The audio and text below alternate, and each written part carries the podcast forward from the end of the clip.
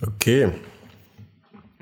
Er is een tijd geweest dat ik ehm, YouTube-video's maakte in brak Engels over eh, mijn gevoelens en hoe dat ik daarmee omhang en over een redelijk donkere periode in mijn, eh, uit mijn eh, nog niet zo lange leventje. En veel van die YouTube-video's zijn nog te vinden. En er zijn er ook wel heel wat dat niet meer te vinden zijn. Eh, maar ehm,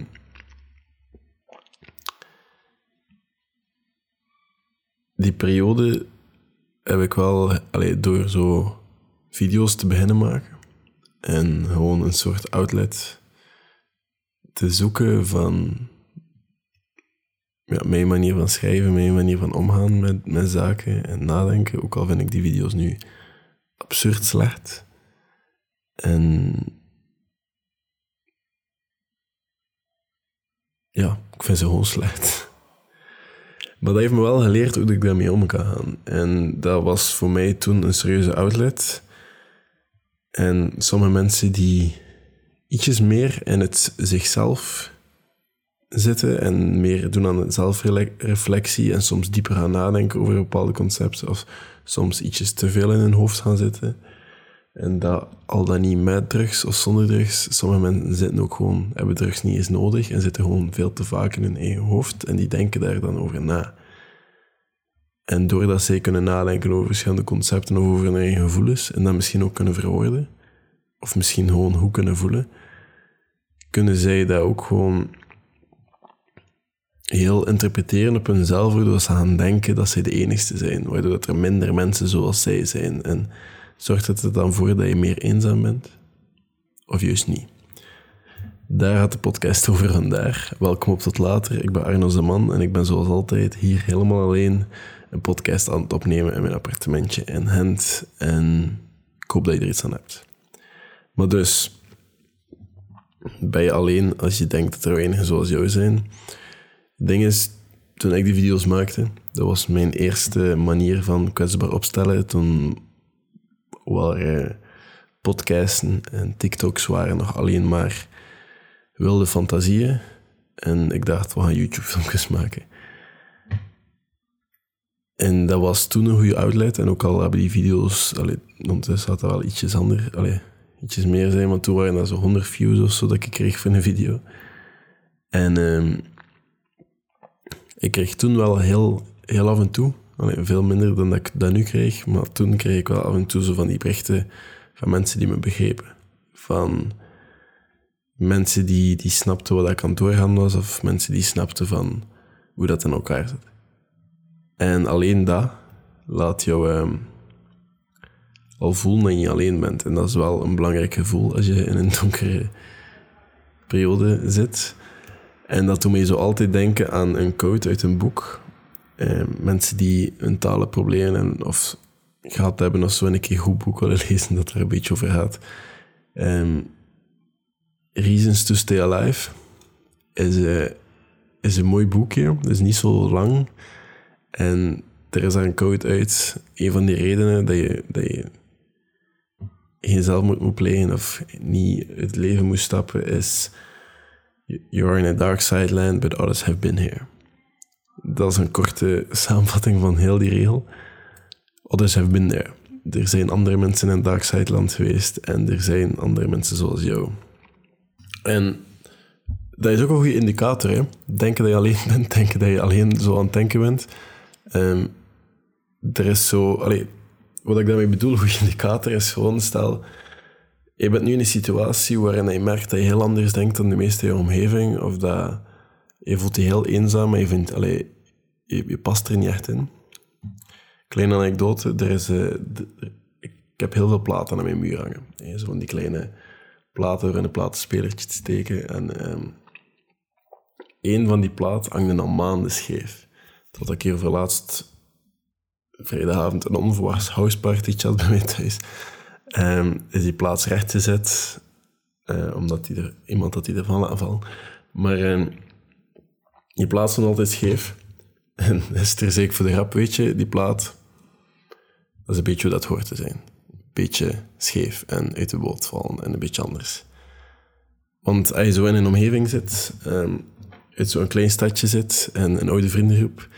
Um, ik heb een oude vriendengroep waarin dat ik, dat ik soms... Allee, ik, ik praat bijna met niemand meer van die mensen.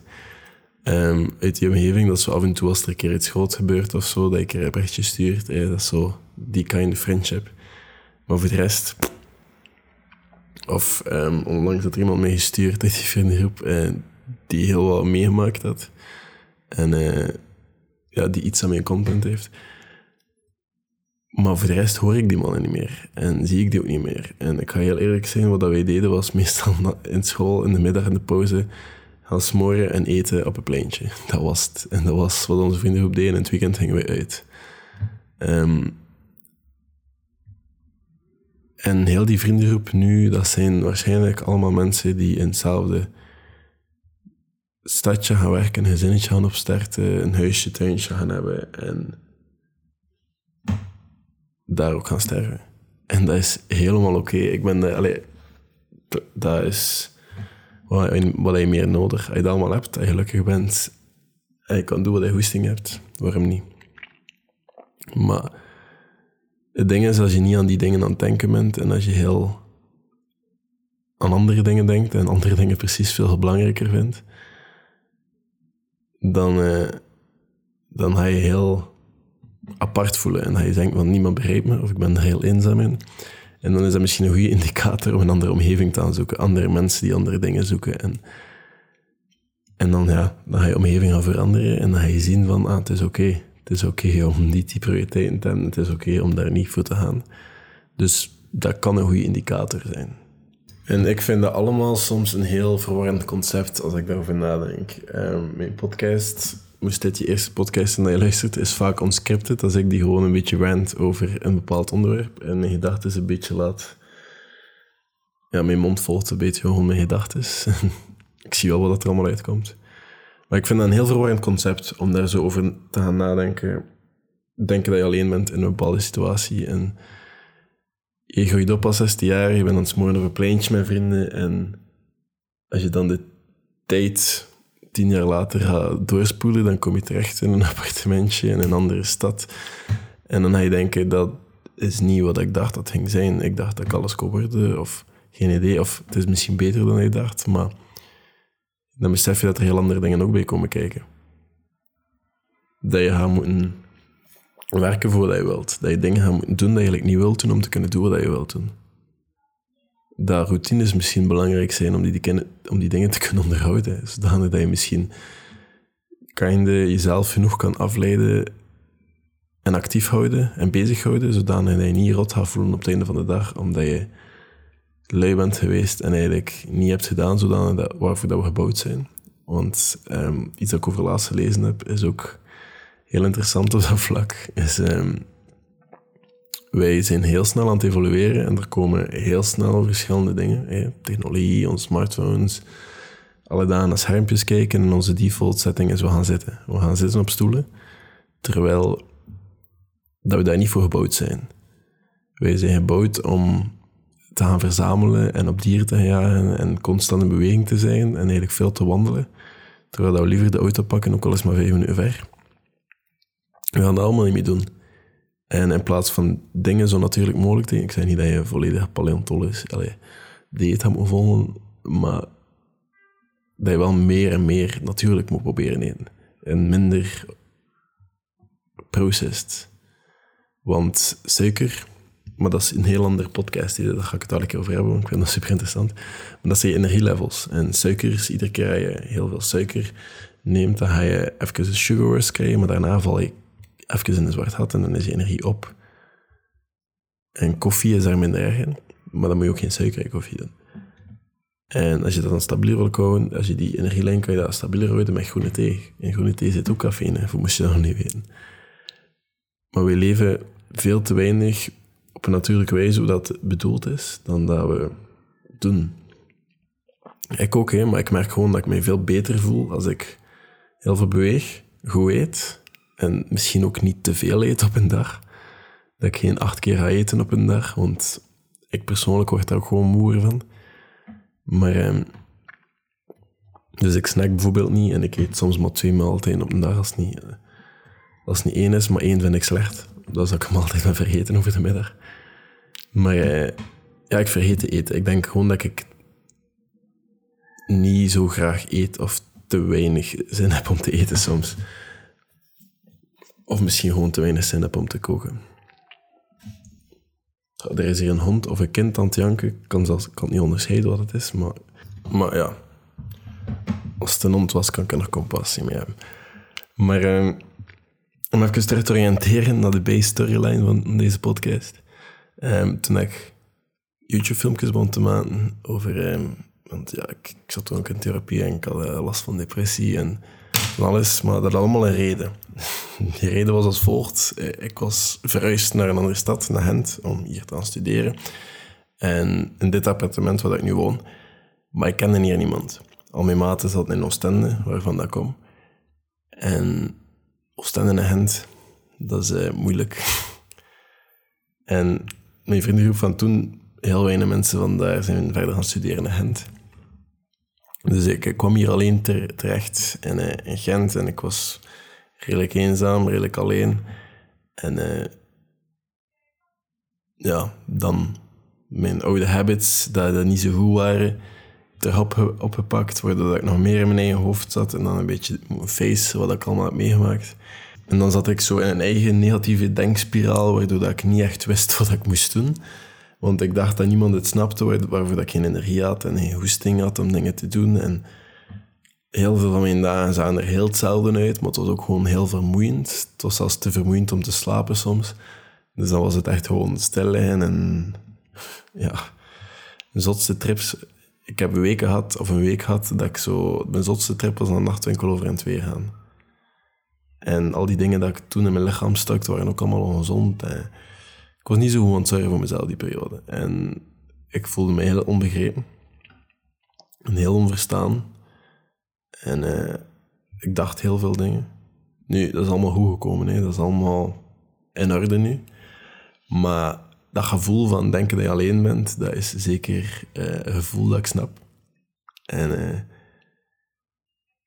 en als je dan zo gaat spreken met mensen en dan zeggen ze niet wat je, wat je wilt horen, dan ga je zo denken van, ze verstaan me niet, dat is een heel makkelijke reflex. Maar dat is allemaal niet nodig soms. En ik denk ook, hoe slimmer dat je bent, of hoe intellectueler welgesteld dat je bent, hoe moeilijker dat, dat probleem is om mee om te gaan. Omdat je meer en meer in je hoofd zit en meer en meer omgaan met gedachten. En je wordt ook meer uitgedaagd op bepaalde Gewoon omdat je meer jezelf gaat uitdagen en gaat debatteren in je hoofd. En jezelf een vraag gaat stellen, waardoor het allemaal nog net ietsje straffer gaat worden. je kan ook niet met iedereen intellectuele conversaties hebben of diepgaande discussies hebben, omdat sommige mensen rond tot een bepaald niveau gaan en dan jou gaan afbreken en dan gaan afbreken op een fout hebt gemaakt over, laten we het nu even straatwijsheid noemen. Maar dat was niet het plan van je, waarin dat je Allee, waarin je de conversatie wil gaan leiden. Je wil een discussie hebben over een concept waarover je wil nadenken samen met die andere persoon, maar die persoon ga je afbreken puur op iets dat er eigenlijk niet zoveel mee te maken had. Dat was gewoon een metaforisch voorbeeld. Of iets om je case mee te staven, maar dat was gewoon een slechte beslissing van jouw part uit. Wat dat het heel moeilijk maakt, hè? al die zaken, en dat gaat ook niet met iedereen. Ik denk ook dat niet iedereen creatief is in tegenstelling tot sommige boeken die ik lees, die zeggen dat iedereen creatief kan zijn. Je kan altijd dingen gaan zoeken. Ik denk ook niet dat iedereen creatief ingesteld is. Ik denk dat het echt een privilege is als je wel creatief kan denken op alle vlakken. Als je muziek kan maken, bijvoorbeeld ik, ik zou niet weten hoe ik moet beginnen met een liedje maken. Ik zou niet weten hoe ik daar aan moet beginnen. Ik heb, ik heb een ukulele, ik kan daar wel geteld drie liedjes op spelen. Maar ik heb daar echt geen aanleg voor. Dus mensen die muziek muzikaal ingesteld zijn. En door TikTok lijkt dat dat er heel veel zijn. Maar in vergelijking met de bevolking zijn dat een geprivilegeerd aantal. Zijn dat er maar weinig. En doordat jij zo een geprivilegeerd probleem hebt, zo gezegd, lijkt je vaak onverstaan. Dan lijkt je vaak eenzaam, omdat je daar de enigste in bent of niemand in je omgeving kan die dingen ook. En toch beweren andere mensen dat dat wel zo is. En dat maakt het moeilijk. En even om duidelijk te zijn, je kan intellectueel heel slim zijn, maar totaal niet wijs zijn. En omgekeerd gaat dat ook. Je kan heel wijs zijn, maar intellectueel geen diepgaande conversatie over bepaalde onderwerpen, omdat je er gewoon de expertise niet over hebt, of gewoon nooit uit gestudeerd hebt, maar wel geleefd hebt. Ik denk wijsheid en intellectueel slim zijn, of gewoon slim zijn, dat dat echt twee totaal verschillende dingen zijn. En dat het een niet echt te maken heeft met het andere. Denk dat wijsheid komt door je misschien zelfs eenzaam te voelen op een bepaald moment, of gewoon echt karakter op te bouwen. En door alleen door dingen te gaan, of ja, zo heb ik het moeten doen, is het soms wel mogelijk om karakter op te bouwen en je eigen karakter een beetje te, te gaan opbouwen. Waardoor dat wijsheid ook komt. Wijsheid op de vlakken van dat je mensen verstaat, dat je mensen kan begrijpen waardoor dat ze bepaalde beslissingen nemen of bepaalde stappen nemen die niet altijd intellectueel onderbouwd zijn. Maar je weet dat het een niet per se het andere is. En dat komt door wijsheid dat je die dingen misschien wel snapt. En niet alles over één kant. Ergens is het ook een vorm van arrogantie. Dat je gaat denken dat je de enige bent. In een bepaalde situatie en dat niemand je snapt. Ik denk dat ergens een vorm is van een arrogantie. Maar arrogantie komt voor uit vele vormen. Dat komt voor uit onzekerheid en dat komt ook voor uit zelfzekerheid. Dus ook dat is een heel ander concept, maar ik ga het hierbij laten. Ik denk gewoon, heel deze podcast was een beetje een, een, een ripraroer, een beetje van alles. En een beetje van alles door elkaar. Ik ben een beetje van de hak op de tak gesprongen, denk ik. Maar misschien is het wel heel handig om een punt te maken dat iedere denkwijze misschien net iets anders is. Maar de kans is heel groot dat je dat zelf kon herkennen in bepaalde dingen dat ik gezegd heb. Waarschijnlijk niet in allemaal, maar waarschijnlijk wel in sommige dingen. Waardoor dat het heel leuk is om te zien dat heel deze podcast heel uniek en heel ingewikkeld is geworden door allemaal verschillende dingen te zeggen, maar waardoor dat heel apart en uniek is. Hè? Maar toch heel herkenbaar. En dat was nu even mijn heel unieke denkwijze, want ik ben begonnen met een concept. En ik ben daarover beginnen vertellen. En ik, ben gezien, en ik heb gezien hoe dat uitkwam. En zo zie je, niemand denkt zoals jij, maar iedereen denkt toch een beetje zoals jij. Je bent vaak, of eigenlijk je nooit alleen in een bepaalde situatie. Er zijn altijd mensen die hetzelfde meegemaakt of hetzelfde meemaken en het zijn altijd mensen die jou kunnen snappen. Maar het is nooit nodig om te denken dat je alleen bent in een bepaalde situatie. En het zelfs heel belangrijk is om dat juist niet te doen. Maar, want daarbij houden. Misschien dat je er iets aan had, misschien niet. En moest je iemand kennen die vaak denkt dat hij alleen is in bepaalde situaties, kan je deze podcast doorsturen. Ik weet dat ik dat veel zeg. Ik er iets anders moeten zoeken om mijn podcast mee af te sluiten. Maar uh, ja, again, ik hoop dat je er iets aan gehad hebt. En merci om te luisteren. Tot later. En je hoort mij morgen. Tot later.